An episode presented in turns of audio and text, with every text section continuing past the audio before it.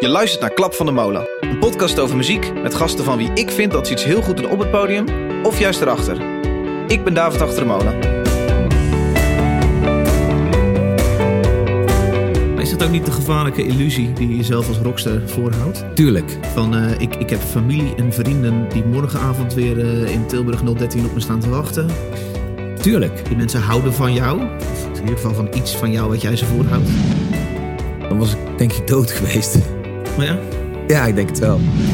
na het optreden vertelde ze dat hij in de oorlog was doorgedraaid. Als hij een aanval heeft, steken we hem even met dit mes in zijn zij. Dan wordt hij weer rustig, zijn langharige jongen. Hij liet me een klein bebloed mesje zien. We, we hadden het steeds over dode ogen. Die kids hadden allemaal dode ogen.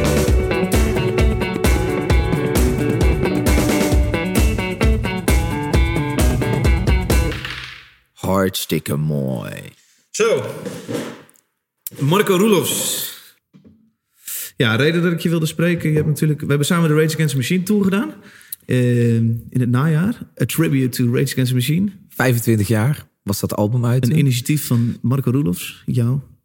Ehm, en dat aan het eind als bedankje gaf je ons allemaal de plaat van Rage Against the Machine. Die had jij geregeld. En jij gaf ons een versie van je eigen boek, getiteld Kaal. Ehm, en die heb ik binnen een dag uitgelezen. Of, eh, gelezen. Hij heeft ook grote letters, het scheelde ja, hij- hij- Maar het, het was natuurlijk voor mij er was heel veel herkenbaar. Tegelijkertijd moet ik daarbij vermelden dat ik dat voorzichtig moet zeggen. Want de Heideroosjes heeft 23 jaar bestaan. John Coffee eh, 7 jaar eh, in, mijn, in deze formatie. Ehm, maar het zat vol met dingen die ik, die ik herkende. Dat ik dacht, ja, maar dit, dit, dit ken ik. Dit heb ik ook. En zo kut is het inderdaad om een bandje te hebben gehad en om te stoppen. En, eh, ja, dus ik denk dat we daar maar eens even lekker over moeten gaan kletsen. Eh, ik heb een heleboel onderstreept, passages. Dus ik, ik heb dit bedacht. Ik ga gewoon een stukje voorlezen. En dan ben ik benieuwd naar jouw reactie van waarom heb je dit geschreven en eh, hoe heb je dat gedaan. Maar eerst even voor de luisteraar die denkt, hé, Heideroosjes, wat is dit nou? Een nieuwe dag, ik krap wat aan mijn zak. De krant meldt onthoofding in Irak. Een groep pedofielen Beetje Green Day. ja, best wel. in jezelf snijden is super hip. Het is bijna middag, is er iets op de buis. Oma, Allemaal Nederlandstalig, hè? Nee, het meer, merendeel van Heideroos is Engelstalig. Oh ja? Maar het vreemde is... Val ik al direct door de mand hier? Ja, ja, je is meteen eh, allemaal minpunten, gedisqualificeerd. Maar nee, maar het- dat, het, het- ah, kijk, jij bent van A van een andere generatie Zeker, en ja. B eh, waarschijnlijk geen hardcore fan. Jullie begonnen, Dus- jullie begonnen toen ik één jaar was. Ja, Ja, nou, dat 89. Ja. Cool hè? Confronterend? Nee, nee, nee, het valt wel mee. Maar eh dat is gewoon cool dat jij toen nog borstvoeding kreeg. En dat ik al met een hanenkam liep. Maar eh, nee, heel veel mensen denken dat, dat Heideroosje Nederlandstalig eh, was. En dat komt omdat de nummers die zeg maar, wat bekendheid kregen... en de singles, dat, die waren eigenlijk altijd Nederlandstalig. Ja, ik zit de top 5 van Spotify te kijken. Nummer 1, Lekker Belangrijk. Daarna Damclub Hooligan, Johnny en Anita. Iedereen is gek. En op 5 pas zie ik Enjoy the Silence. Ja, Dus ja. ja dus dat is eh, een soort... eh, ehm, waardoor heel veel mensen dat denken. Maar, maar op zich is dat... eh, ja, het merendeel is Engelstalig. Even een klein round-upje. Uh, Heideroosje heeft bestaan van 1989 tot eh, 2012. Met wat eh, pauzes eh, daartussen. Maar, eh, dat is 23 jaar. Jullie zaten bij Epitaph. Als een van de weinige Hollandse bandjes waar jullie getekend bij een van de, of de grootste Ja, punk platenmaatschappij van de wereld. Epitaph Records. Eh, jullie hebben 14 platen uitgebracht. wow. Zijn Wikipedia. Ja, dan klopt het, Ja. hè? Maar bij het festivals, ja, eh, ik denk over de hele wereld. Maar eh, de grote namen als eh, Rock Werchter, eh, Groesrock, Pukkelpop... en natuurlijk Pinkpop een aantal maal en Lowlands. Eh, de- vergeet ik nu nog iets waardoor ik je tekort doe? Eh, nee hoor, ja, we hebben nog een Edison gewonnen. Daar was ik toen Oh, niet, ja. niet zo trots op, maar inmiddels vind ik dat wel heel mooi. Ja.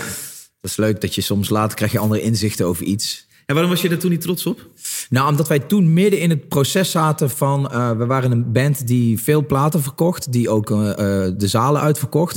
Maar dat vertaalde zich niet in, in, in radio-aandacht en tv-aandacht. Nee. En ehm, dat komt natuurlijk, snap ik, omdat wij een niche waren. We waren niet radiovriendelijk. Ehm, eh, dus dat had allerlei redenen. En ik was daar heel gefrustreerd over in die tijd. Omdat we, ik vond gewoon publieke radio moet...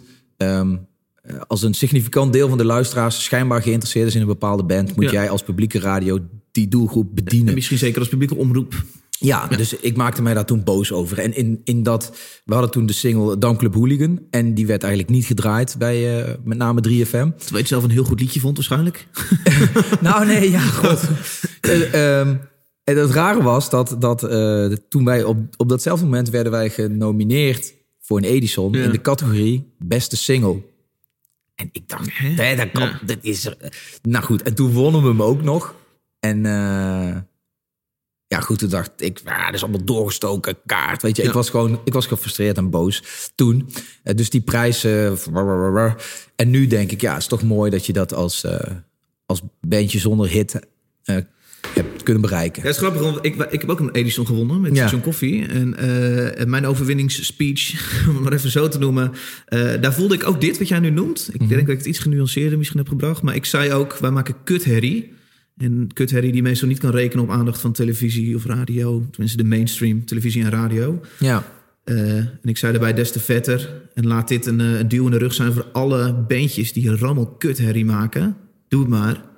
Ja. Want dat, dat, zo, dat, ja, en ergens is het ook, ook cool om te laten zien: hey, kijk, het kan wel. Zonder airplay, hier, ja. je bak is. Ja, zo denk ik er nu ook over. Ja. En toen, uh, kijk, je moet ook zien dat dat, dat, dat was in 2004. We waren allemaal net voorbij de 30. Uh, de eerste, het eerste kind werd geboren bij de bandleden. We, we hadden onderling wat spanningen. Mensen wilden misschien wel stoppen, uh, weet je wel. Dus dat, en dat zet heel veel druk op zo'n band. En ik zag mijn imperium uh, in elkaar storten. En nou, vanuit dat gevoel, dat weten mensen natuurlijk niet... als jij dat beeldje in ontvangst neemt nee. en daar staat uh, te blaffen. Ja. Maar dat zit daar allemaal achter. Ja, ja. ik we beginnen met een citaat uit het... helemaal aan het einde van jouw boek. wat mij misschien ook wel het meeste raakte. Oké. Okay herkenbaarheid. Maar goed, dit, dit, hiermee eindig jij je boek. Of mag ik dit niet doen? Of is het, uh... Ja, natuurlijk wel. Ja, ja, ja. Het, ja. het is alweer, ik, heb ik ga hem niet helemaal voorlezen, dus mensen mogen hem nog steeds kopen. je eindigt je boek met... Tijdens bijna... Ik moet zo'n candlelight muziekje eronder gaan knallen. Tijdens bijna 1500 concerten dook ik ontelbaar vaak... zonder enige aarzeling in een deinende massa mensen die ik niet kende. Ik wist, ze zullen me opvangen. Die zee van handen verdwijnt. Die zal me niet meer laten surfen. Het applaus verstomt, het zal me niet meer dragen. Maar de toekomst ligt open en ik duik erin. Ja. Ja, vet. Ja, dat, dat, ik, ik vond die metafoor met een zee en handen en... Uh,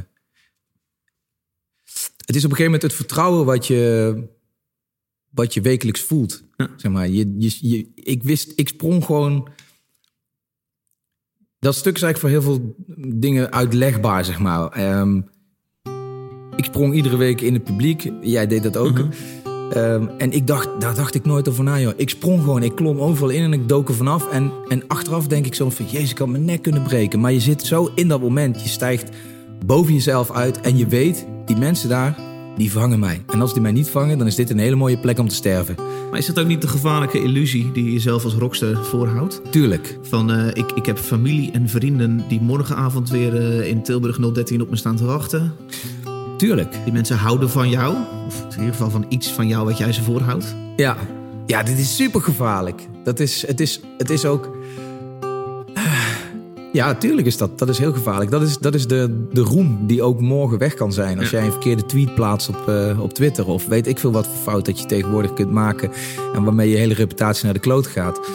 Uh, dus dat is heel gevaarlijk. Maar de, daar zit ook de verslaving in. En ja. de, de kick en de, de adrenaline. En, en het is gewoon seks keer honderd. Ja.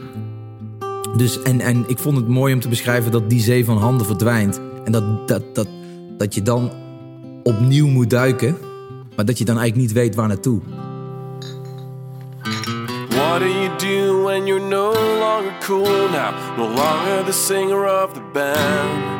But your face is alright for the radio. Go fishing and drinking and listen to the show. This is the soundtrack for tequila. With the sun on your face and your pickup truck. Grab your moonshine and whiskey and fire up that grill. You're listening to Hit from the Windmill. This is a hit from the windmill. Fuck yeah. Hey, hoe is dat voor, voor jou? Ik weet hoe het voor mij is, maar hoe is het voor jou? Je hebt je laatste show gehad. Mhm. je, je, je eerstvolgende, of je eerste groep van weekenden breekt aan. En je, je moet het doen met slechts vrienden en slechts familie. ik weet hoe dubbel dat klinkt, maar je, je snapt dat. Ja. Nou, ik had daar een soort truc voor bedacht. Die achteraf niet helemaal bleek te werken. Ik dacht, kak, die band is weg en dan zit ik daar. Dus ik had een theatertour geboekt, of laten boeken. 70 shows. En de eerste show was letterlijk één week na het allerlaatste Heideroosjes concert. Dat was in de AB in Brussel. Jouw remedie tegen... En ik dacht, ik ga meteen, pak meteen door. Maar dat was zo'n harde, eh, zo'n harde clash. Wat was het voor... voor, voor, voor... het was een soort, het was een theatertour waarbij ik eh, verhalen vertelde, eigenlijk op basis van dit boek, met een akoestische gitaar liedjes speelde. Ehm, ik heb een theateropleiding gedaan, dus ik wou daar heel lang iets mee doen. En ik had nog altijd de ambitie om een solovoorstelling te maken voor een zittend publiek. Dat is natuurlijk een totale andere dynamiek die je Ja. dan hebt dan bij een, bij een, bij een rockconcert. Ja, nou, je bent dus ook niet mee, dus je hebt ook backstage niet eh, de, de gezelligheid. Ik was, nou ja, dat was zo eenzaam. Ja, Maar het rare was, het begon letterlijk een week na die, na, na die laatste Heideroosje show. En die afscheidstour, dat, dat zullen jullie hetzelfde gehad hebben. Dat is een aaneenschakeling van euforie. Ja. Van mensen die, die nog één keer naar je show komen. Het is altijd aan, het is altijd sky high. ja En- nog één keer de kans om jou een bloemlezing te geven over hoe geweldig jij wel niet bent. Ja. En die, eh, die neem je sceptisch in ontvangst, maar je neemt hem wel in ontvangst. Tuurlijk, je, je eet hem op, je slikt Ja. hem door. Ja, En een week later stond ik in eh, Walhalla in Rotterdam. Dat is een eh theater, kunnen, ik geloof, 90 stoelen. En er zaten allemaal mensen en die keken mij aan van, oké, en- nou? En ik dacht, wat de fuck heb ik gedaan? Ja. Ehm, maar dat was eigenlijk mijn remedie tegen dat, wat jij zegt van, ehm, de band is klaar en wat doe je nu? Ja, dat helpt niet, die remedie dus. Eh, nee, want ik had volkomen onderschat wat het met je doet. Ehm, en ook dat je in het geval, zo, waar ik, wat ik had, dat je 23 jaar in een bus hebt gezeten. Ja. En dat je echt gewoon tijd nodig hebt om daar letterlijk en figuurlijk van te herstellen. Of in ieder geval om dat een plek te geven en om soort nieuwe identiteit te vormen. Ik praatte een half jaar geleden met Mark Tuitert. Nadat hij zijn eh, Olympische plak won, ging hij op een gegeven moment een aantal jaar stoppen met schaatsen. En ik vergeleek dat met zo'n proces van stoppen met een band. Ik zei, hoe lang heeft dat jou geduurd? Hij zei, het heeft me twee jaar geduurd voordat ik echt kon zeggen, ja, nu ben ik er oké mee. Eh, want je ziet ook gewoon een, een soort levensdoel verdwijnen. Ja, Eh, hoe lang heeft het voor jou geduurd? Als je überhaupt al van een begin en een eind van een proces kan spreken. Ehm, ik denk dat ik daar pas sinds een jaar of zo mee klaar ben. Dus dan heeft dat vijf jaar geduurd. Want ik heb dat al ingezet voordat we echt gestopt waren. Bij mij is dat begonnen op het moment dat wij besloten om te stoppen. Ja. Toen, toen, ben ik, toen heb ik geprobeerd om dat soort van te managen. Met een afscheidstour die een jaar duurde. Met 40 clubshows die uitverkocht waren. En eh, festivals nog één keer Lowlands Alpha. Weet je wel? Gewoon, en dan een soort van... Dit is de laatste keer, ik besef me dit heel goed. Ehm, en daarna dan die theatertour. Dus en ik heb, zelfs therapie. ja, ja, ja. Ik durf daarna te vragen, omdat, ik, omdat je het ook openlijk in je boek... eh dat is eigenlijk de leidraad door je hele boek. Ja. Therapie-sessies. Ja. ja, dat was voor mij ook een... eh, ik was natuurlijk... Ja, macho rocker. Ja. Weet je wel? Eh, en, en, en voor mij was het... En ik kom uit Limburg. Ik kom uit een, eh, eh, nou ja, een klein dorp. En weet je wel? Zeg maar, het, het hele, dat hele softe gedoe... Ja, dat, dat past niet bij waar ik vandaan kom. Dus zeg maar... zo- Therapie bedoel je met soft gedoe. ja. alles wat zeg maar met gevoel te maken heeft. En, en, en kijk, ik zat niet voor niks in een punkband. Ja. En ik schreef niet voor niks zo hard. Weet je wel, dat, dat, dat, dat is ook een uiting van je gevoel. Maar dan, maar, maar, maar. Eh, dus het heeft heel lang geduurd voordat ik ehm, de stap nam om dat ik dacht, ik kan dit niet alleen. Nee. Ehm, dus dat duurde, dat heeft een hele tijd geduurd. Ja. En dat is ongeveer begonnen toen die band ook op zijn einde liep. Die therapie. Ja, want ik, ik, eh, ik had mijn hele leven rond die band getimmerd. Ik ben daar op mijn veertiende mee begonnen. Ik was daar de, de Führer. En ik heb het plan bedacht. En alles wat mij van dat doel afhield, dat, heb ik letterlijk geëlimineerd uit mijn leven. Ik moet een beetje aan Fred Durst altijd denken als ik eh, jou bezig zie. Ik weet dat hij zijn eigen tourmanager altijd is en altijd is geweest. En hij staat nog steeds in CC. Als hij ergens met Limp Bizkit op komt treden, dan moet je hem op CC houden in de voorbereiding. Ja, Zo, zo lijkt jij ook alles. eh, ook tijdens die Rage Against the Machine tribute was jij. Nou ja, stopte jij ongeveer 10 minuten voor de show met, eh, met regelen. En dan ging het oranje pak aan en dan, eh, dan, Ja. dan ging de artiest aan. ja. Ja, dat is inderdaad. Dat was. God, dat doe je zelf aan, denk ik dan vooral. Maar, Ja, ja, nou ja, in, in, bij die Race Against the Machine tour die wij samen gedaan hebben, was ik natuurlijk vanuit de Effenaar ook de regel, de tourmanager letterlijk. promotor, de tourmanager en, eh En ik zong- artiest in één. Ik zong twee liedjes, dus dan kan dat wel. Ja. Maar ik heb dat bij de Heideroos. Toen Heideroos de eerste keer op Pinkpop stonden, toen was ik ook de boeker en ook de tourmanager. En, en, dat, en met mijn handdoekje helemaal nat van het zweet ging ik, eh, ging ik de centjes halen. Want we werden cash uitbetaald. Ja. Het slaat nergens op. Maar, dat is soort, maar dat heeft ook. En dat verklaart ook waarom ik uiteindelijk in zo'n therapiestoel terecht kwam. Controle. Ik, ik moest gewoon. Ik, ik moest controle houden over dat ding. Want ik heb dat met eigen handen opgebouwd. En eh, wij waren natuurlijk. Wij waren een band die alles tegen had. We kwamen uit een dorp. We waren niet de coolste kids van de klas. Eh, ik had een accent als ik zong. Ehm, eh, ze maakten muziek die in een niche zat die toen wij begonnen niet populair was. Ik heb het over 1989. Green Day en de Offspring en zo. Het moest allemaal nog doorbreken. Dus we hadden alle kaarten tegen om het niet te maken. En als je dan eh, wel op Pinkpop terechtkomt... en wel opeens eh, tienduizenden platen gaat verkopen...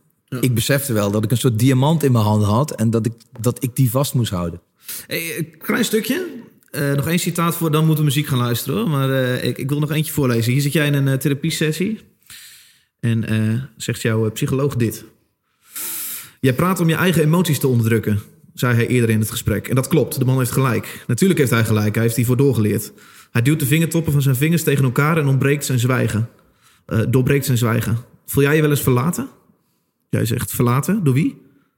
Door je vrienden uit de band? Je omschrijft ze als familie. En als ik goed begrijp, we zijn nu allemaal hun weg gevonden. Een leven naast de band opgebouwd. Jij niet. Hoe voelt dat? Ik sta uit het raam naar de bomenrij aan de overkant en denk. Nou, dat voelt leeg. Kaal, zeg ik met een felheid in de stem die, die mezelf verbaast. Kaal, herhaalt hij. Kun je dat toelichten? Was jij zonder de heideroosjes ook bij die gast op de stoel beland? Nee, dat denk ik niet. Dan was ik denk ik dood geweest. Maar ja? Ja, ik denk het wel. Hoezo? Nou, de, de, um, Heideroos heeft mij heel vroeg in mijn leven al een doel gegeven. Ja. Uh, en iets wat ik ook heel hard nodig had. In de zin, ik was als kind wel onhandelbaar. En uh, ik, ik was al vroeg in mijn leven met hele grote vragen bezig. Waar je niet mee bezig moet zijn eigenlijk. En Heideroosjes gaf mij opeens een soort instrument om dat allemaal te beheersen. Ja. Weet je, je, je, je levensangst, je levenslust, je, je boosheid, je, je vriendschap, mm -hmm. alles. Ja. Dus, uh, dus ja, dus dat was in die zin fijn. Maar toen dat wegging, uh, kwam ik daardoor ook op die stoel terecht. En um, ja, zonder, ik weet niet of ik zonder heideroosje ook op die stoel terechtkom. Maar wat ik eigenlijk wil aangeven is dat, dat, ik, dat ik echt oprecht niet weet waar ik dan geëindigd zou zijn. Ja. En dat ik niet durf te zeggen dat dat gewoon een normaal bestaan was geweest. Ja. En dat ik dan nooit bij een therapeut had gezeten of zo. Ja. Iggy Pop. Iggy Pop. yeah. Zullen we een stukje doen eerst? Ja. Oké. Okay.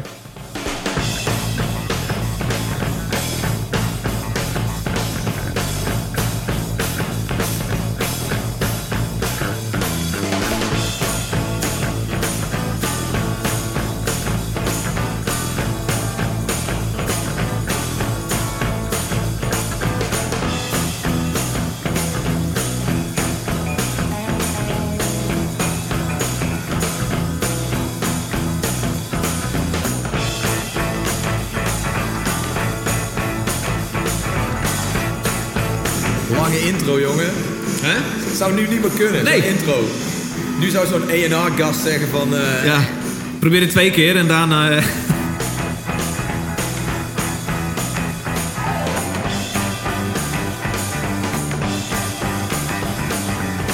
het is een minuut bezig nu. Ja, dat zou... Ik hoor, ik hoor die man van de radio al, van de plugger, van... eh hey, maar dit, Ja. Waar is die zanger? Nou, Iggy zit nog even op het toilet.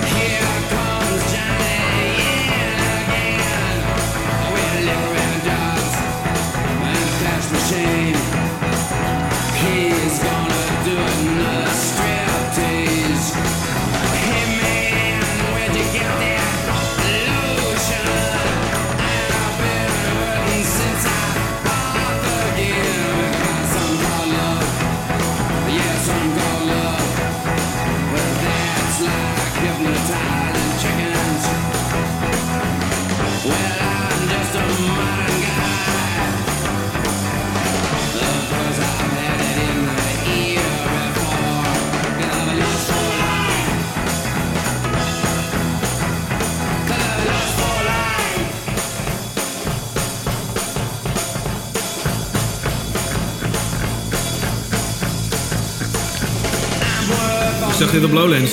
Dat was niet best meer eh, afgelopen zomer. Afgelopen zomer. Ja. Oh, toen heb ik hem niet gezien. Het is toch een hele oude... Ja, ik, ik wil het niet te hard zeggen. Maar het Ja. is toch een hele oude junk die op het podium... s- Maar hij leeft heel gezond tegenwoordig, hè? Ja, dat zal wel. En hij Dat vroeger is... niet, denk ik. Nee, nee, maar hij is ook scheef. Hè? Hij is echt Maar dan heeft hij altijd een rare, Ja, een hij rare loopje gehad? Ja, hij, hij, is, eh, hij is letterlijk scheef. Oké. Maar ik zag hem... ik denk dat ik vijf was of zo. Het is een van mijn vroegste herinneringen. Dat ik Iggy Pop bij, bij Top op zag. Top Pop. Met Ja. Ad Visser. Top of the Pops, eh, zo ken ik het. Maar dat is volgens mij een aantal jaartjes later dan. Ja, dat is de Engelse variant. Ah, Oké.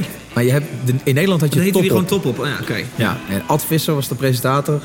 En, ehm, en ik zag daar een man met ontbloot bovenlijf eh, planten uit de plantenbak trekken. Die daar stonden. Ja. Wauw, man. Die op je? zijn kop zetten. Dat was, dat, dat, weet je wel, ja, Tegen de gebaande paden in, eh, in trappen. ja, Is dat het? ja, wat te gek. Maar, ik, maar mijn moeder heeft het verhaal vaker tegen me verteld. Omdat ze zei van, volgens mij is het daar be- begonnen met jou. Weet je, ik zat op een stoeltje. Ik moest, ik moest sowieso iedere week top op zien. Ja. ik, dat vond ik gewoon, ja, ik weet niet, ik, ik, ik, muziek is altijd al heel vroeg in mijn leven eh, belangrijk voor me geweest. En dan ging ik op dat stoeltje zitten voor de tv. Ik had zo'n klein kinderstoeltje. En daar kwam natuurlijk allemaal meuk voorbij van Boney M en weet ik veel wat. En toen opeens kwam daar Iggy Pop. Ja. Ja, dat, ik denk dat ik toen bepaald heb van oké, daar krijgt die gast ook nog geld voor. Ja. hey. Marco had zijn baan. Ja, precies. Ja. Ja, dus eh, nee, ja, wat een held.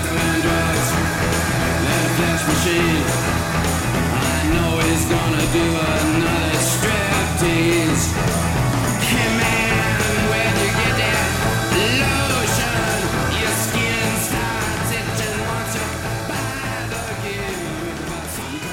weet meer van jouw jeugd dan natuurlijk is voor dit gesprek. Maar dat, komt Vreemd, door jouw, hè? dat is de kracht van zo'n boek. Dat, ja, dat, is vreemd. Maar, Maar is ja. ook maf. Ik vond het heel moeilijk toen het boek uitkwam. Dacht ik, oh god, weet je wel.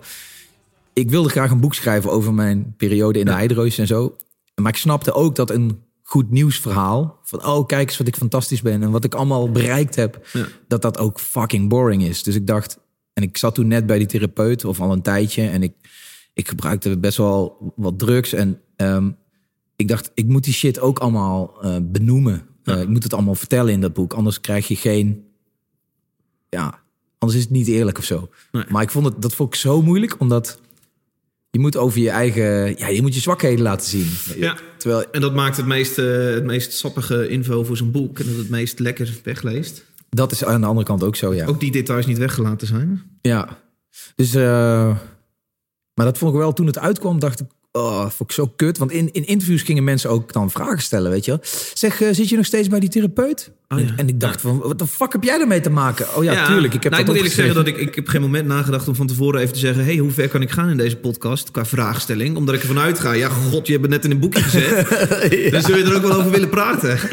Nee, maar het, het stomme was, ik was er toen het boek uitkwam, eh, in die zin mee klaar. Maar Ja. allemaal mensen gingen mij dat vragen. Ja, dan begint het pas, ja. en toen dacht ik, hè? Maar ja, dan moet je, ja, ik snap nu hoe het werkt. Is het net zoals een plaat opnemen? Ik weet dat ik heel veel vette teksten van me afschreef. En ik dacht, yes, hiermee, hier, hier- dit is goed.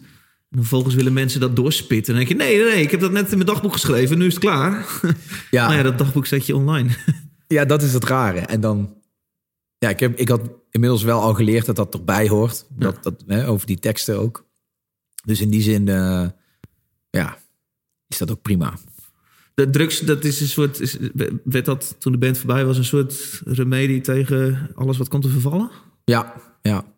Ja, en je moet weten dat ik kom uit een gezin of uit een... Het, laat ik zo zeggen, drugs was voor mij ook, eh, stond voor mij ook gelijk aan falen. Mensen die drugs gebruikt, vond ik, vond ik falers. Oké. Ehm, en ik heb, eh, toen de heideroosjes zeg maar bekend werden... en ik, ik zei net al, ik, had het gevoel dat ik een diamant in mijn handen had... Ehm, en, en ik kom uit een gezin waarin eh, zeg maar, eh, het, het, het spelen in, in een band en zo niet gestimuleerd werd. Eh, zo, dus, dus ik wilde ook een soort. Ik wilde bewijzen dat ik in de rock and roll succesvol kon zijn. zonder dat ik alle clichés daarvan. Ja, dat ik daarin zou vallen. ja. Dus het was een soort. Een intelligent rocker zou je willen zijn. Zonder eh, Nou, alle, nee, alle gekheid. eh, eh, heel, heel kinderachtig kun je terugbrengen dat ik mijn ouders wilde bewijzen dat ik dat allemaal kon zijn zonder dat ik een slecht mens zou worden. En dat is mij de hele tijd gelukt. Ik heb die hele, hele carrière van de Heideroosjes was ik altijd de straight guy. Iedereen zat te feesten en te doen. En natuurlijk ging ik ook wel eens met een biertje te veel op eh, naar mijn slaapbunk op tour. Weet je wel? Ik, maar ik heb nooit, eh, ik, ik heb nooit dagen doorgehaald eh, op de harddrugs en dat soort zaken. Nee. Dus toen, dat, toen die band wegviel en ik een soort van nothing to, left to lose had Ja. voor mijn gevoel. toen dacht ik, ja, waarom niet joh? Wat, wat maakt het uit? En dat voelde in het begin eigenlijk wel ook als falen. Dat, ik, dat, dat ik daarvoor viel, letterlijk. Maar het was ook, wat je zegt, een remedie tegen de leegte die in mijn leven op dat moment aan het ontstaan was. Omdat eh, mijn vriendin ging weg, ik moest mijn huis uit, die band liep op zijn einde. En ik dacht, what the fuck, weet je, alles waarvoor je gewerkt hebt, is weg dan. En dan, ja, het zijn allemaal clichés, maar zo werkt het wel gewoon. Ja.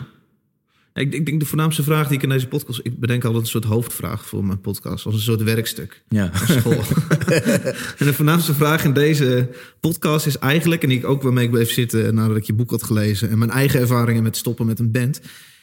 is de vraag, is, is in een band zitten... is in een succesvolle band zitten eigenlijk wel zo gezond? Nee, tuurlijk niet. Nee, dat is helemaal niet gezond. Als, jou, eh, als jouw zoontje zo meteen eh, zegt... eh, papa, ik ga, ik ga rocken... Ja. En je, en je ziet dat dat begint te groeien. Ik weet dat mijn moeder was ooit bij ons in Tivoli in een show, in een ronda, 2000 man. En dat zij toen zei, na afloop... Ze vond het super vet voor mij hoor, dus ze zei het met alle liefde. Maar ik vind het nu al groot genoeg. Laat het maar niet groter worden nu, want ze vond het spannend wat het Ja. zou doen. Wat zou, zou het met jou doen als jij je zoontje op ziet treden... en je ziet duizend man wil iets van jouw zoon? Ik zou hem laten gaan. Zeker, maar zou je daar een dubbel gevoel bij krijgen? Ja, dat weet ik. Ik, ik. ik denk van niet eigenlijk. Omdat ik weet dat hij de meest gezonde ecstasy tot zich neemt op dat moment die er is. Dat is namelijk gewoon de verbinding tussen jou en een grote groep mensen. Ja, maar tegelijkertijd zei je net, dit, dit is niet, dit- natuurlijk niet gezond Nee. in band zitten. Nee, dat is natuurlijk niet gezond, omdat het, het triggert alles. Het triggert alle ongezonde menselijke zondes, zal ik maar even zeggen. Zoals? Nou ja, eh, ijdelheid, eh, hebberigheid, ehm, eh, losbandigheid. noem ze allemaal maar op. Je kan de Bijbel erbij pakken, bij wijze van spreken. Eh, en, en, en, en, en je ziet dat ook bij, bij veel mensen die in, in een bekende band zitten. Ehm, en in, in de media zeker, want al die clichés die worden door de media natuurlijk lekker opgedist. En volgens mij was dat in mijn geval mijn grootste strijd of zo. Dat ik dat, dat, ik, dat, ik dat wilde aantonen dat dat niet zo hoeft te zijn. Ja. Maar het is wel ongezond. Want ik dacht op een gegeven moment ook... en daar kwam ik pas achter toen die band weg was... dat, dat ik recht had op een bepaald applaus. Ik, ik verbaasde mij over het feit dat in die theaterzalen... dat daar zo, dat daar zo weinig mensen kwamen. Ja. Alsof fucking Marco Roelofs recht heeft op een volle theaterzaal. Hoe de fuck denk ik dat ik ben. Maar ja. als jij... Ja, blijkbaar heel wat, eh, dacht, dacht je dus. Nou ja, maar dat is een soort van. eh, ook al eh, beseft jouw gezond verstand dat dat niet normaal is. Als jij 23 jaar lang in een band hebt gezeten. waarvan 15 jaar lang een goed betaalde, dikke boterham hebt kunnen verdienen. dan, zit er, dan is dat stemmetje in je hoofd wat zegt: hey, jongen, dit is, niet, dit is niet een average day job. Wat voel jij nog steeds als, als iemand tegen jou zegt die, die pak een beetje 40 jaar is en, en die zegt heideroosjes? Wat, wat, wat is dat? Voel je dan nog steeds een soort ego die ah, even een, een deukje krijgt? Je denkt, ah, Eh, mm, nee, maar dan, vraag ik, dan, vind ik, dan denk ik wel van. Nou, ik vind dat als die persoon heel erg van muziek houdt, dan, dan, denk ja, dan eh, stoort mij dat. Ja. Dan stoort mij dat. Maar als die, dan, want dan denk ik, als jij, dat, als jij 40 bent, dus van mijn generatie, en je kent op zijn minst de naam Heideroosjes eh, niet, dan ga ik ervan uit dat je ook niet weet wie Metallica is. En dan is het niet erg. Dat, dat maakt niet zoveel uit.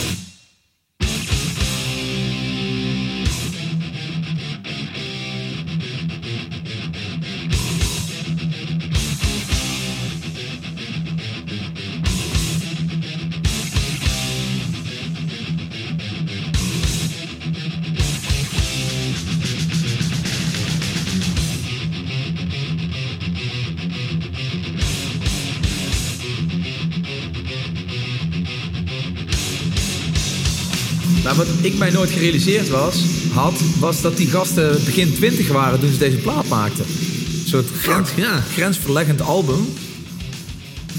Die gasten hebben gewoon tegen elkaar geroepen: fuck it, we gaan keihard op onze gitaar rammen. Recht toe, recht aan riffs.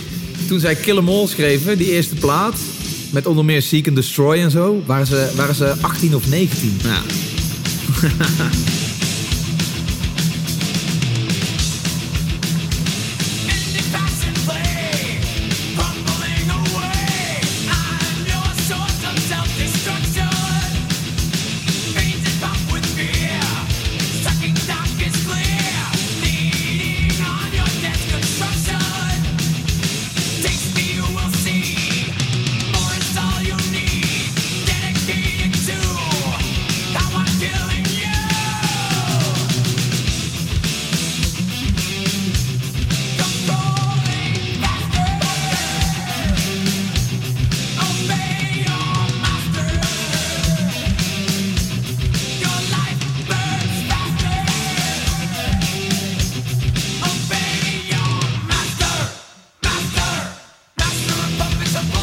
eh, kennismaking met harde muziek?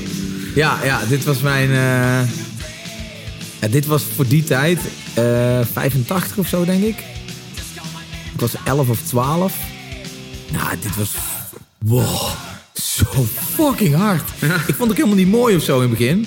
Maar het was, ik, het was voor die tijd zo knijterhard. Het was het hardste wat ik ooit had gehoord. Het was boos en het was kwaad. En het was, het was, het was heel veel wat ik ook voelde. Weet je wel? En wat, wat daarmee opeens een stem kreeg. Dus, ik, dus als ik, ik heb ik weet niet of jij dat ook hebt, maar bij heel veel nummers zie ik meteen beelden. En bij dit nummer zie ik altijd mijzelf staan op mijn puberkamertje met Ja, ja, ja. behang met motorcrossers erop.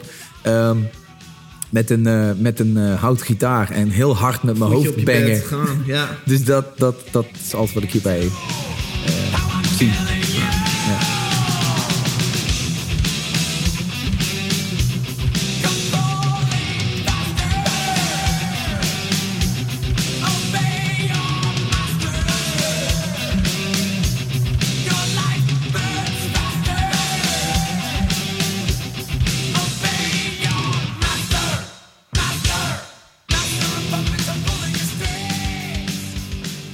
Wat mij heel erg bijblijft, eh, is gebleven met je boek is eh, jullie eh, Joegoslavië-tour. Het is gelukkig een heel hoofdstuk die je eraan gewijd hebt. Ja. Want het is ongelooflijk vet. Le- leg even uit hoe dat tot stand kwam. Ehm, hoe dat tot stand kwam. ehm, nou, in, je had midden jaren 90 natuurlijk die oorlogen in, op de Balkan. Ja. En ik had daar een nummer over geschreven. We Have Our Own Vietnam heette dat. Oké. En dat ging eigenlijk over het Echec eh, in, in Srebrenica. En toen was die plaat uit waar dat nummer op stond. En toen werd ik gebeld door een, door een soort organisatie... die probeerde het culturele leven daar weer op te bouwen. Ja, een soort amnesty eh, van die tijd. Ja, en die zeiden van, eh, je hebt dat nummer geschreven over Joegoslavië. Zou je dat daar willen gaan spelen? Ik zei, nou ja, super vet. Ehm, ook niet echt wetende waar we aan begonnen. Want ik was 24 toen, twee, verdenken, ja, begin 20. En de heideroosjes waren eigenlijk op hun hoogtepunt in roem hier in Nederland. Ehm, dus wij, wij, wij reden letterlijk van, van het laatste uitverkochte optreden hier in Nederland met onze bus naar een land wat een half jaar eerder uit een oorlog rolde. Ja. En waar ik leeftijdsgenoten zag die gewoon een oorlog hadden gevochten. En die echt met totaal andere dingen bezig waren dan met is mijn haar groen genoeg. Ja. Ehm, en dat was zo'n culture clash. En achteraf heb ik daar heel veel levenslessen geleerd in een, in een paar weken tijd. Die ik voor de rest van mijn leven meeneem. Ehm, en het, het was...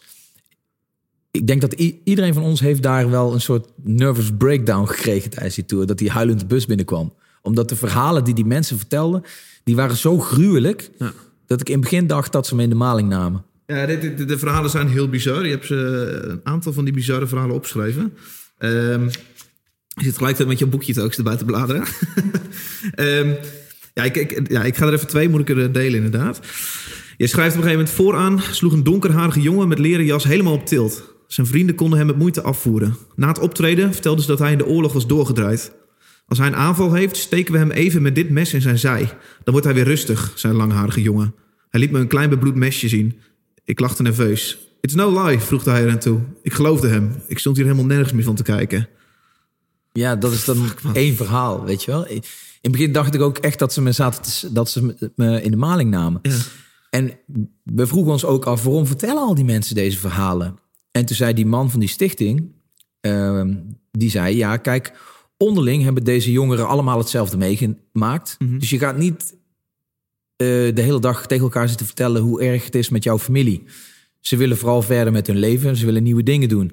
Maar jullie komen hier binnen, jullie zijn leeftijdsgenoten. Ze zien dat jullie uit een ander land komen, welvarend. Eh, en jullie komen vertier brengen. En we, we voelden ons ook een soort sociaal werkers. Die, me- die jongeren begonnen al die verhalen tegen ons te, op te dissen, weet je wel. En wat me vooral eh, raakte was de bijna feitelijkheid waarmee ze die verhalen vertelden. Weet je, Je liet er geen emotie zien erbij. Nee, ik, ik heb, ik- we, we hadden het steeds over dode ogen. Die kids hadden allemaal dode ogen, weet je wel? Die, die, je, de, die waren dof, die waren, dat, was, dat was letterlijk gewoon gevoel uitgeslagen. Eh, En dat was, eh, maar tijdens die shows kwamen die kids helemaal los. En dat was, ja, was, dat was wel te gek. Weet je wel, als je het over, over punkrock hebt, nou, daar was het. Goeie zet van eh, de, de Amnesty. Welke, welke partij was het eigenlijk? Ja, de die jullie Crash heette dat. Heette dat. Oké, staat voor. Ja, eh, cultural reintegration. En ik, ik kan, eh, nou ja, and social help, zoiets Maar was het. goede zet van eh, hen om jullie te sturen. Ja, ja, ja. En wij, we hadden natuurlijk ook t-shirts en zo mee. En we dachten nog van ja, we kunnen natuurlijk niet daar gewoon volle prijs voor vragen. Dus nou, weet je, maar, maar en, en we, we- ik had die shirtjes opgehangen en weet je, en die kids kwamen allemaal, a shirt, we want to have a shirt. Ik zei ja, vijf euro of ja, mark was het toen, Deutschmark hadden- was toen nog. En, en alles wat die kids zeiden was, we have no money. en ik dacht, ja, weet je wel. Maar van die rare dingen, als ik mijn shirt uitdeed en ik gooide dat gewoon naast me neer, dan, dan, dan stalen ze dat shirt. Ja. Gitaarsnaren die wij na een paar keer de- van de gitaar afhaalden, vervingen die altijd. Die gasten hadden zoiets van, wat doen jullie nou? Ik zei, hoezo? Hij zei, ja, die hebben wij hier niet, maar mogen wij die hebben? Ja, tuurlijk. Ik zei, hoe doen jullie dat dan? Ja, als bij ons een snaar breekt, dan zetten we daar zo'n kroonsteentje tussen. ja. Weet je, gewoon, dat was het niveau. ja, je zegt in je boek, ik, ik knikte maar ja alsof ik dat, eh, dat heel veel vaker had gehoord. Maar dit, Oh ja, dit is ja. bizar. Gewoon, ja, maar dat, eh, toen dacht ik, oké, dit is, this is something different. Ja. Dit is gewoon anders. En, eh, Is het te vergelijken met een band die vandaag de dag naar Syrië gaat om eh, daar een tour te nou doen? ja, ik denk het wel. Ik heb nog geen band gehoord die het, eh, die het doet, maar eh, mocht je nu luisteren en een bandje hebben, doe het. Ja, ik heb daar echt in drie, vier weken tijd meer geleerd dan, denk ik, in mijn hele schoolcarrière. Ik ga nog één verhaal eh, eh, over deze tour eh, vertellen. Tijdens het afbouwen kletste ik wat met een technicus van de zaal. De alcohol maakte hem losser en hij vertelde over de kogels... die nog altijd niet uit zijn lijf verwijderd waren. Hij haatte Kroaten en Serviërs. Voor duidelijkheid, je hebt ook die landen getoerd, maar je bent nu in Bosnië. Iedere keer als hij deze woorden uitsprak, spuugde hij daarna venijnig op de grond. De Kroaten hadden zijn beste vriend geëxecuteerd, terwijl hij moest toekijken. De Serviërs vermoorden zijn nichtje. Mijn oom moest vluchten en vroeg me op zijn dochter te passen. Ik liep met haar door de stad toen we enkele Servische soldaten tegenkwamen. Een van hen pakte zijn geweer en schoot mijn nichtje door haar hoofd. Ik had haar hand nog vast, maar haar hoofd was weg. Hij leek, keek voor zich uit en staarde in niets. Na een korte pauze ging hij verder. In staccato uitgesproken woorden die steeds harder klonken. So don't tell me to live in peace with such bastards. Ja, dat, En dan ga je weer pils drinken de bus in. Ja.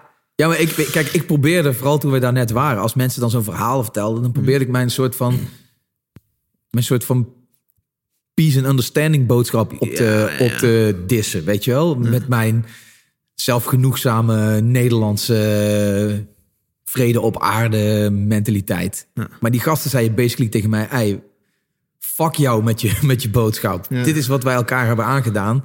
Dus zeg niet tegen mij dat ik weer in vrede moet leven met die mensen. Want dat verbaasde ons natuurlijk. Dat wij, we hebben voor alle partijen daar gespeeld. Ja, En de ene dag kwamen we, zaten we voor de Kroaten. En de andere dag eh, zaten we in de Republika Srpska. Waar allemaal van die hardcore Serviërs zaten. En, en eh, die, die namen ons, die zei dan, where did you play yesterday? En dan zei ik, in Kroatië. In Kroatia! Oeh. En dan kwam er een tirade van wat die mensen wel niet voor onmensen waren. En ik ik dacht bleef bij een tirade. Ze richten zich niet tot jullie qua- met hun boosheid. Nee, nee, nee. Ze, waren, ze vonden het fijn dat wij uit dat rijke land hier wat vertier kwamen brengen. Dus dat was wel fijn. We werden overal super hartelijk ontvangen. En dat maakte het allemaal zo dubbel. Dat ik dacht van, maar deze aardige mensen die mij hier nu, weet je wel, uitnodigen om thee eh, te drinken. Die hebben die echt, is dat echt? Weet je, je, je- het is een soort mindfuck waarin je terechtkomt. Maar ja, ik vond het echt, eh, hoe zeg je dat? Life-changing. Ehm Bon Iver stond ook op jouw lijstje. Laten we een eh, stukje Een sprongwagen.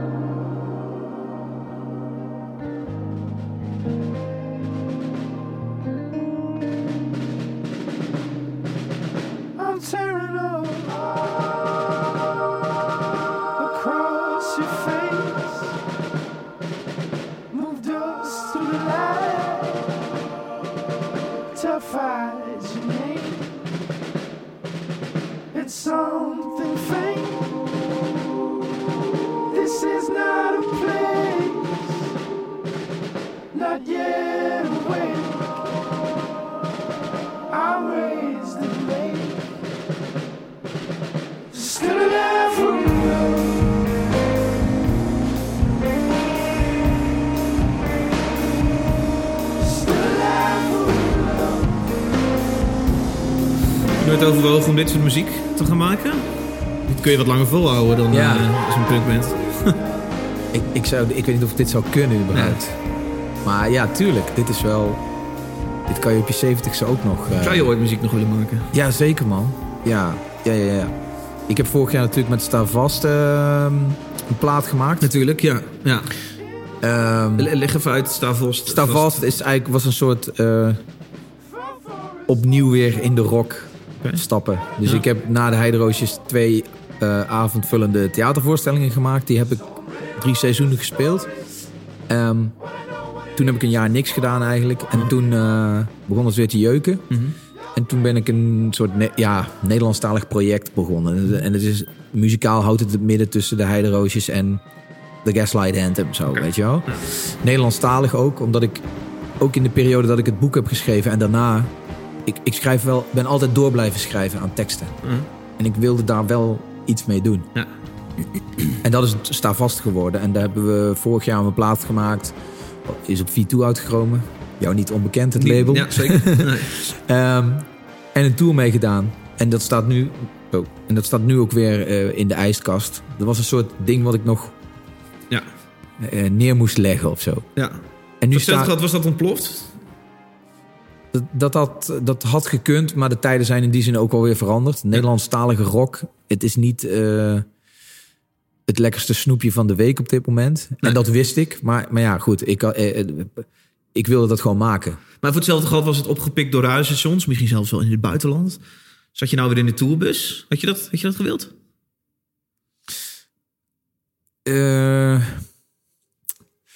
Ja, ja. Ja, Goed, iedereen wil succes in het leven, dus eh, dat- dan was het ja. leuk geweest. Nou, maar er is ook een tijd geweest dat ik echt niet meer in die tourbus wilde. Maar ik moet zeggen, ik ben nu dan zeven jaar gestopt met heideroosjes zo'n beetje. En eh, vorig jaar met Sta Vast voor het eerst weer eigenlijk zo'n beetje met babystapjes weer eh, dat clubcircuit in. Uh-huh. En ik vond het wel weer heel leuk. Ik vond het gewoon leuk met, met, ik, met de groep eh, ja, bevriende muzikanten. Ja. Ik, ik, ik, ik hou gewoon van dat sfeertje en ik, ik voel me daar, ik ben daar letterlijk in opgegroeid. Ja. Dus dat, dat is toch iets wat altijd wel ergens zit. Maar of ik dat 24-7 weer zou willen doen, daar hangt natuurlijk ook een heel grote onzekerheid aan die op je 43ste minder aanlokkelijk is dan wanneer je 25 bent. Ja. Gaan mensen maar dit niet een stom projectje vinden? Of gaan ze me niet belachelijk vinden? Of dat soort onzekerheid? Nee, nee, nee, sorry. Ik bedoel meer de, de, de, eh, de onzekerheid van dat je je leven weer in dienst stelt van, Ja. van je muziek. Ja. Die eigenlijk zoveel waard is als dat de mensen het waard vinden. Ja. Want ook al is het voor jou het hoogste doel of het, hoogst, het hoogste goed, als niemand je plaat koopt, ben je dus schijnbaar niks waard. Nee. En dat is, dat is een soort gevoel waar ik heel blij ben dat ik daar vanaf ben. Ja. En terug naar mijn eh, beginvraag hier. Eh, eh, ga, ga je dan nog muziek maken in de toekomst? Of Ja, ja dat zijn denk dat dan tribute, eh, tribute eh, tours? Of, eh, Nou, ik wou niet helemaal zo'n soort tribute act worden. nee, of, of, of wordt het een kroegbeentje? Dat je gewoon één keer in de maand optreedt in een lokale, lokale kroeg in Eindhoven?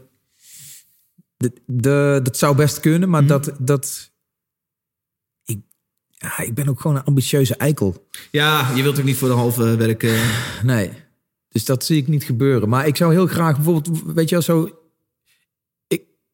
Ik, vind alle vormen van muziek, van muziek maken gewoon leuk. Daarom vond ik die theatertour met, met een akoestisch gitaartje vond ik tof. Zo'n tribute ding met Rage Against the Machine vind ik tof.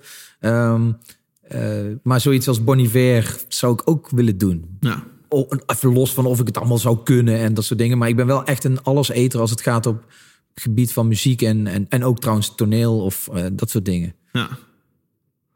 Eh, We hebben jou eh, kunnen zien op eh, het kanaal Spike als presentator van Inkmaster. Ja. Je bent actief als boeker in, in Effenaar. Wat- Doe je nog meer dingen daarnaast?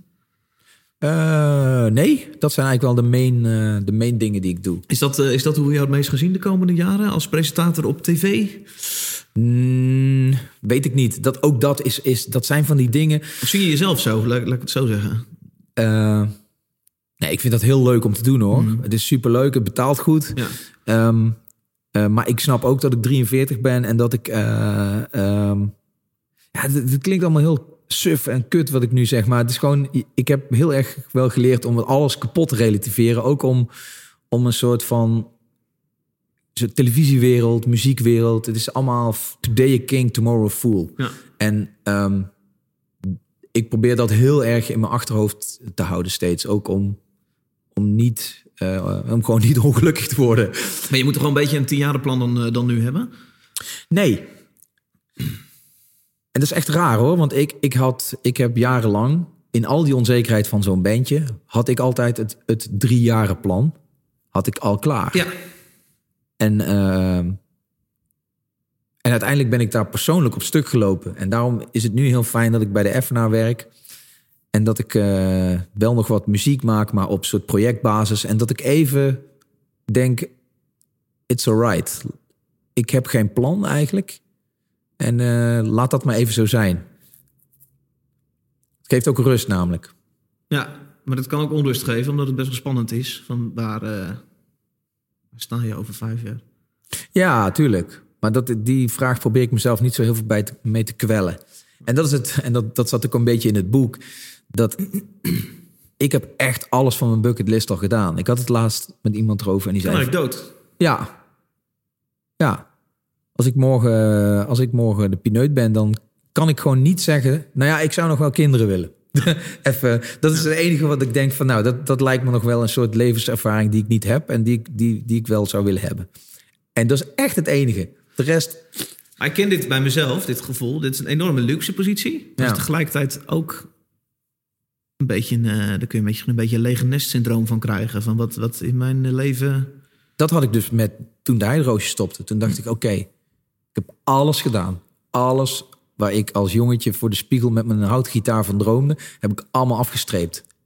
En nu? Ja. What the fuck? Ik ben godverdomme, hoe oud was ik toen? 34, 35. Ik zit op de helft, misschien nog niet eens. En alles wat ik nu ga doen is waarschijnlijk minder leuk dan wat ik gedaan heb. Ja. What the fuck? Weet je wel? Dus daar werd ik heel, heel verdrietig van. En daarom ging ik die drugs gebruiken ook. Omdat ik dat dan even, dan was dat weg. En dan was ik weer even sky high letterlijk. En dan, eh, maar ja, in combinaties met die enorme katers word je dan, dan alleen maar depressiever van. Ja.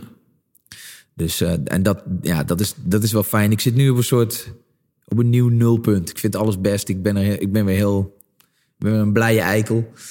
Ehm, maar het is wel wat je zegt. eh, en ik vind het een heel fijn gevoel eigenlijk dat mijn bucketlist klaar is. Al, nu al. Ja. Aan de ene kant. Weet je, het is ook een blessing. Er zijn ook mensen die, die, die, die, die zijn bejaard en die zeggen... had ik maar dit, had ik maar dat. Nee, Ik- dat probleem we niet hebben. Nee. En dat zou, veel, zou ik veel erger vinden. En Dat zou mij ook een beetje wringen. Op een gegeven moment, je, je wilt toch een paar lange termijnsdoelen om naartoe te werken. Ja, ja. Ja ik heb het niet, nu, ik heb het gewoon Nee, niet. nou, nee, eh, lekker. Heb jij, jij hebt het wel dus. Ik zou dat, ja, ik heb dat wel. Van, Maar jij eh, bent ook jonger, je bent 30. Ja, wat wil je, wat wil je in het leven? En eh, ja. Maar zou je dat, als jij dat niet zou hebben, zou je, zou je daar ongelukkig van worden? Begrijp ik. Nou, ik, ik heb dat niet echt een, een lange termijnsdoel. Dit wil ik bereiken in het leven. Dat, eh dat, daar word ik niet per se gelukkiger van, nee. nee. Dat geeft juist onrust, van ik moet zoveel mogelijk aanpakken, want eh, ik moet weer... eh. Dat, maar- is een, eh, dat is, ja, vind ik een spannende positie. Maar dat is ook de fase die hoort, denk ik, Dat zal ook zeker, ja. nu waar jij zit. Niet voor niks dat eh, half Utrecht bij de psycholoog loopt... omdat ze in een quarter-life crisis zit. Jawel, dat is een... Ja, Ja, maar dat is überhaupt inderdaad een interessante vraagstelling als je deze leeftijd hebt. Wat is het punt waar je misschien nog een carrière switch kan maken? Dit is wel het punt waar je moet gaan vlammen, want je bent, hè, je bent tegen de 30. ja jij, jij kan nog, jij kan ook nog, jij kan nog. Kijk, de kans dat jij met de nieuwe band eh, nog een keer John Coffee bereikt of daar voorbij gaat, is statistisch gezien gewoon ook veel meer reëel dan, dan voor iemand van mijn leeftijd. Als ik dat nog eens een keer Dus zou Marco gaan. Roelofs is met pensioen en David kan nog een doorstart maken. Is dat, is dat hoe je nu eh, dit gesprek concludeert? Nou, gezien, gezien de leeftijd wel. Ja, Weet je wel? Ik bedoel, eh, eh, ja, zo werken die dingen gewoon. ja. Dat is gewoon ja, wat wij er ook van vinden. Ja. Dat, dat, ja. zo gaan die dingen. Ja. Hey, dankjewel dat jij een uur van jouw tijd wilde opofferen voor de, de luisteraar van Klap van de Molen en mij. Graag gedaan. En ehm, wij gaan jou eh, zien de komende jaren. Of dat nou op het podium is, op de tv of als eh, man achter de schermen bij de Effenaar. Maar, eh, ik ben heel benieuwd waar dit, hoe dit verhaal verder gaat. Ik ook. We gaan het meemaken. Cool. Moeten we nog reclame maken voor je boek? Het, de titel is Kaal. Hij is vast overal te koop. Ja, En hij leest weg als een... als een... dan moet je een goede meer Iemand heeft dit metafoor- vast al beter gezegd. Jeroen Pauw zegt een heerlijk leesbaar boek. En als Jeroen het zegt, dan is het waar. Dankjewel Marco. Yo man.